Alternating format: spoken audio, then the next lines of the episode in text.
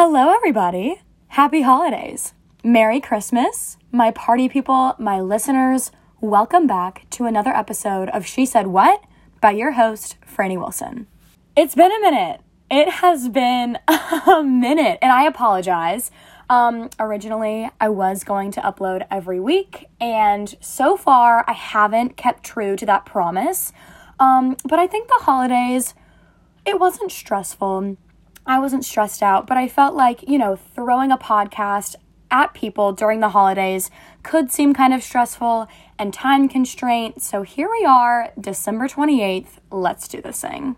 So, there's a lot of places I can start. I mean, I can start with any topic right now, but I think let's kind of go through the holiday and our past week and kind of debrief it.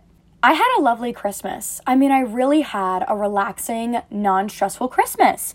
Um, now, leading up to the 25th, kind of like Christmas Eve, Christmas Eve Eve, I didn't really feel like it was Christmas. And I think I figured out why. Now, the reason I feel this way, um, it's kind of jumping into my New Year's resolution a little bit, um, which is a complete change of topics. But I think the main reason why I didn't feel like it was Christmas is because I didn't really partake in tradition this year. I love tradition. I mean, I am such a big decorator. I remember when I was a little girl, um, and I would set up the Lego nativity scene, um, with all of like the little Lego figures and the little camels. I would help decorate the Christmas tree, set up the greenery around the house, make sure like um my mom every year for Christmas, her mother would give her a jingle bell. And so I remember I would set up all the jingle bells around the house, and I just loved decorating. And I loved making cookies, and I loved watching Christmas movies. But this year, I didn't. And I was kind of disappointed in myself, but I kind of found myself in this routine around the year. Um, of okay let's exercise let's do something let's you know go out to lunch with friends let's do this and this and this and all of that routine and all of that hustle and bustle took me away from decorating and tradition. I'm a really big fan of to-do lists. Um, if you know me i probably have three things every day that i have to get done. Go to the old town gym go on a run with my dog or without my dog and do some homework. And as much as this cycle benefits me, and as much as it keeps me kind of intact with my routine, it really kind of took me away from decorating and the things that I loved to do as a kid.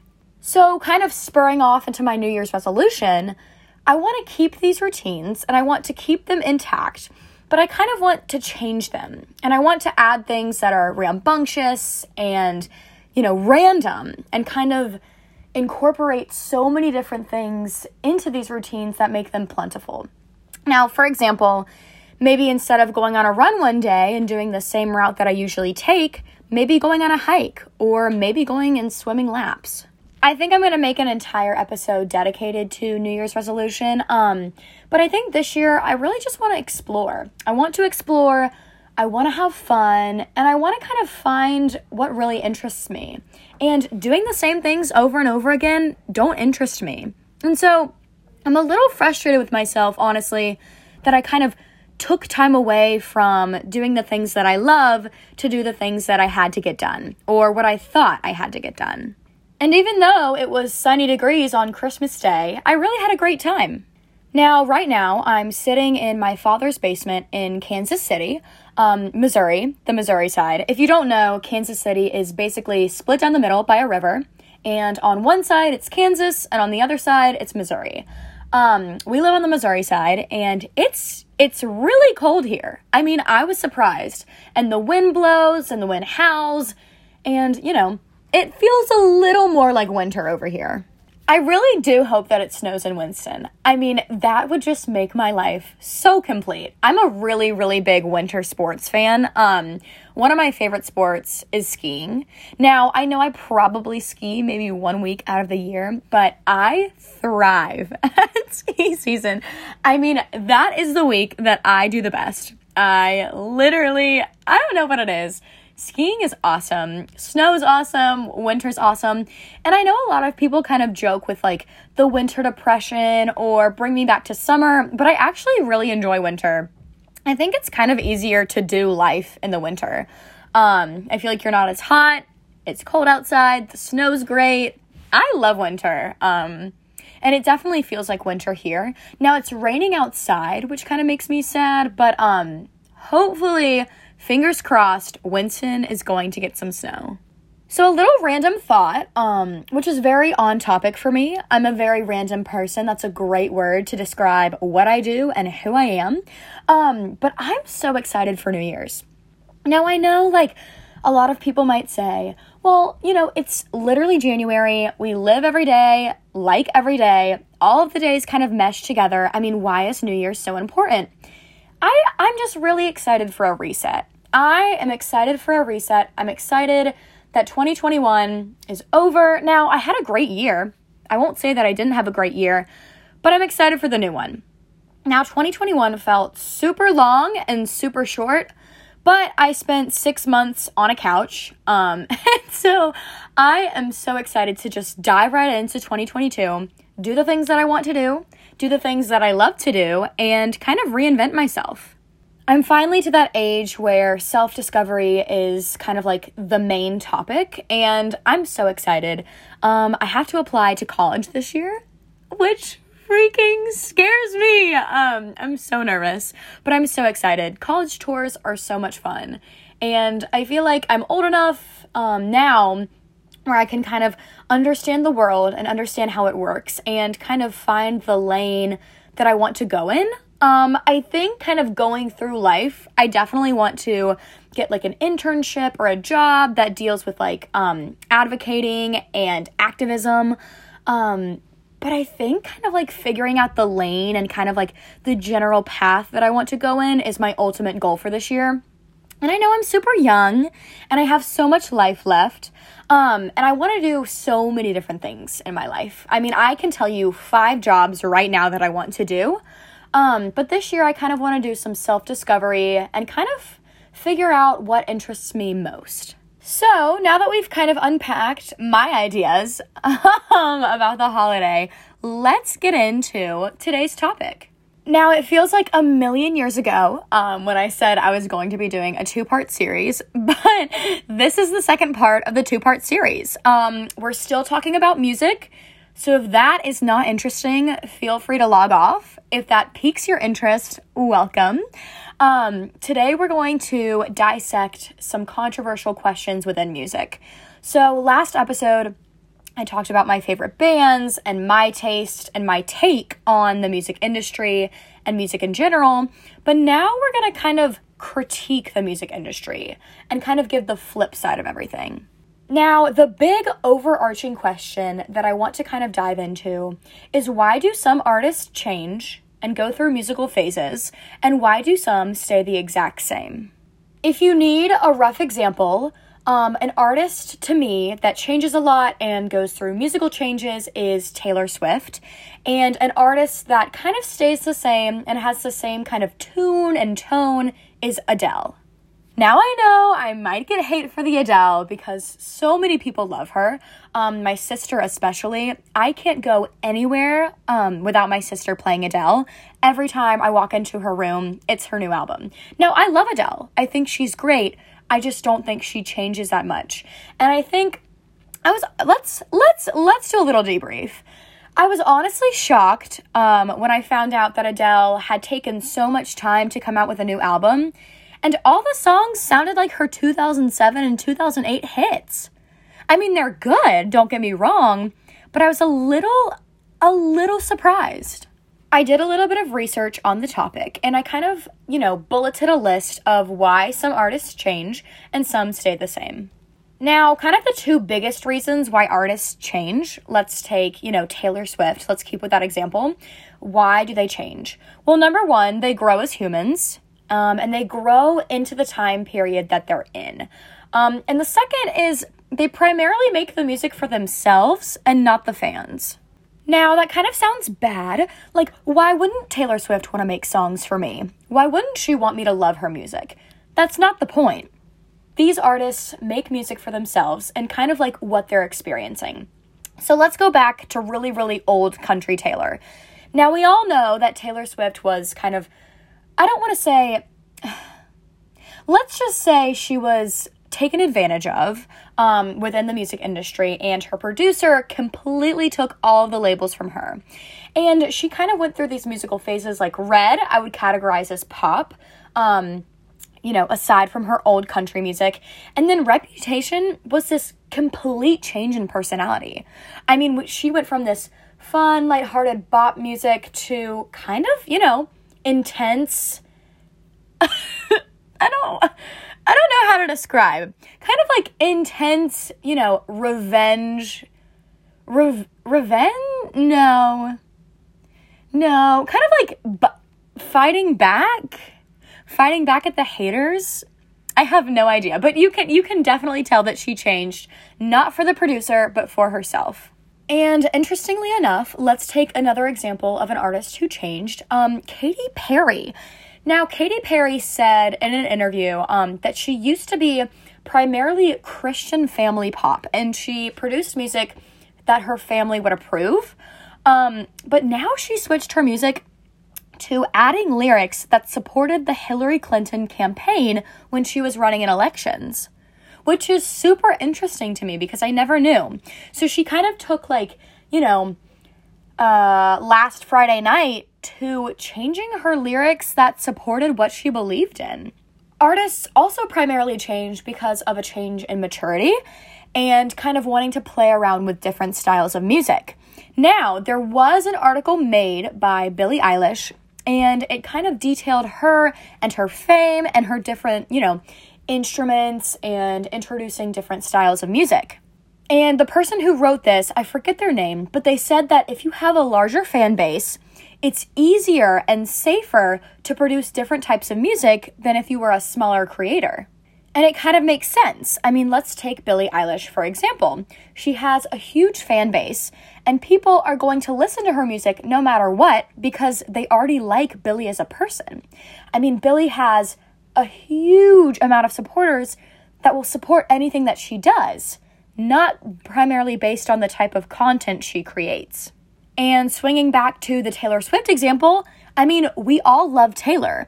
Now, she goes through different phases and, you know, she goes through different eras in her music career, but we already know that we love her and we have a prejudgmental bias about our love for her, and so we're going to listen to anything she makes. So let's flip the switch to why artists stay the same. I feel like I'm saying so many S's, and I, I put my phone on the carpet and I feel like the carpet is absorbing a lot of sound. Um, so I'm really trying to, you know, pronunciate these words. I'm sorry if it's kind of, you know, mushing all together. We're really, we're really trying to make this work. Another little side note I always apologize in my podcasts for the audio. Like, I know nobody cares about the audio. Like, I know nobody really cares about the quality. For some reason, it just bothers me so much. Um, but you know what? Let's keep rolling.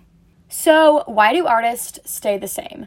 Now, the two big reasons that artists stay the same is because they already found their sound or their voice, and they don't want to risk losing their fans. So, as an example, um, a band that really hasn't changed their sound in over 25 years is the Foo Fighters. And they kind of have this rock, radio friendly um, type of music, and it was actually recorded that Foo Fighters haven't lost or gained fans. So they're very stagnant. It's a very stagnant band. And if we flash back to the Adele example, I mean, Adele has had such a big following. I'd like to say over the past 12 to 15 years, but she doesn't want to lose the fans that she's gained. So, in her mind, I think it was safer and played it safe by creating the same type of sounds that she did when she was really gaining popularity. So, conveniently, as the heater decided to turn on and make such a loud ruckus, let's dive into the next question Are influencers within the music industry toxic? Now, I have my very strong opinions about this. Um, I could go on for days. I'm not. Personally, now it's all up to personal interpretation, but for me, I think that influencers within the music industry are quite toxic.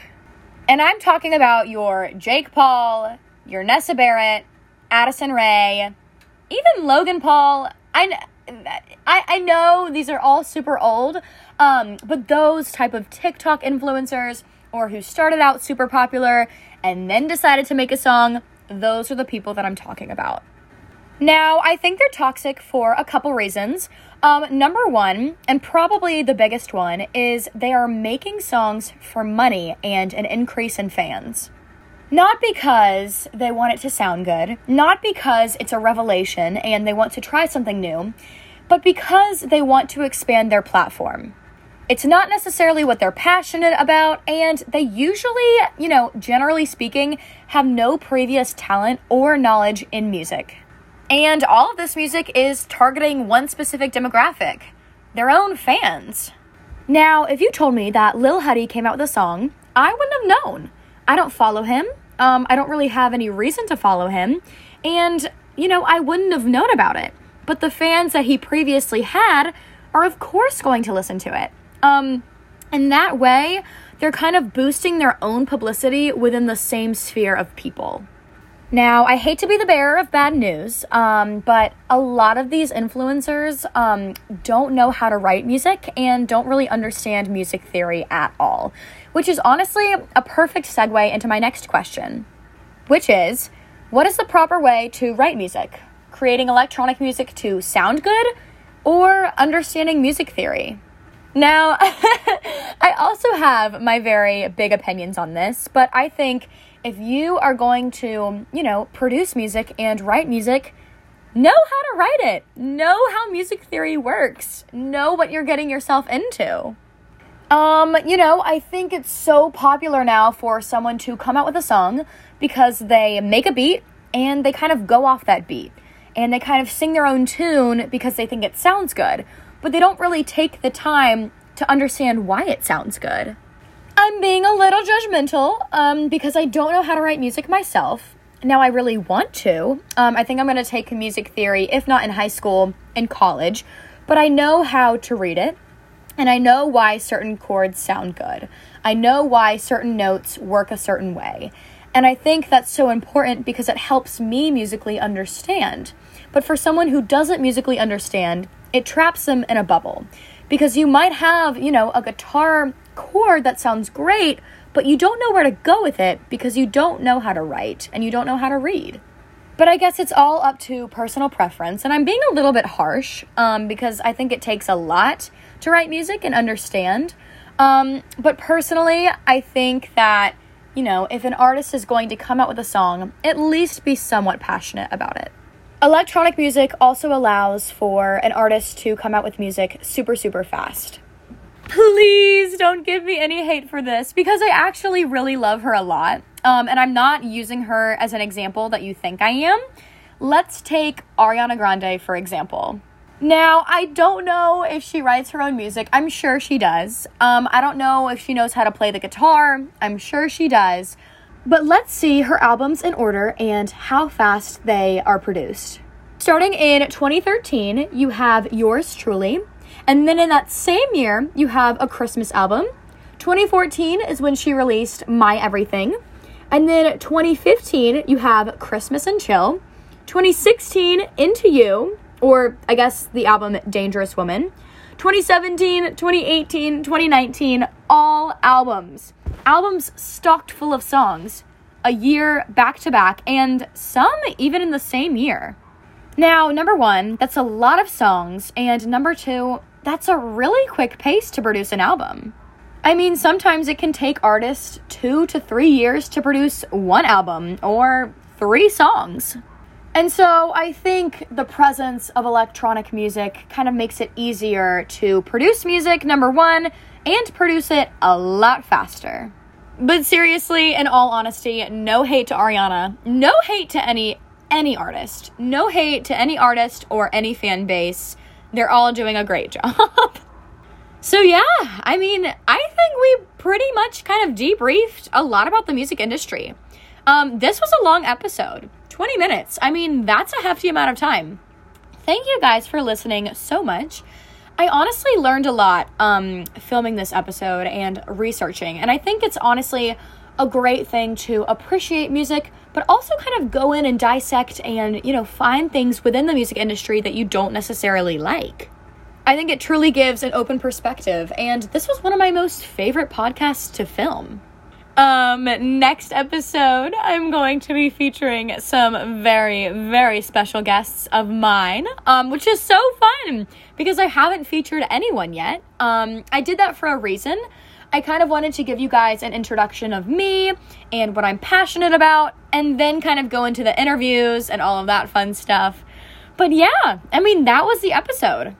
Music is such an interesting thing to me. And I know I've probably worn you out. I think I've said music maybe 500 times in this episode alone, but it's so interesting to me and I love it and I care for it. And honestly, I appreciate both. I appreciate an artist that changes and one that stays the same. I think it gives a large range of what you're interested in and kind of like shaping your music taste. As always, if you want me to talk about a certain subject or if you want to reach out to me with any questions, feel free. Um, I have a Google Doc started with every suggestion that someone's given me, and I'm so happy to add to that list. I love feedback, it's one of my favorite things. So please don't feel hesitant. I hope that everyone had a Merry Christmas and a Happy Holiday. And I will see you guys next year. I honestly love when people say that. I mean, I think it's I think it's so funny. Um, but I will see you guys next year. Thank you so much for sticking around. I know this one was a long one, um, but this is your host, Franny Wilson, signing off. And in fact, she did say that.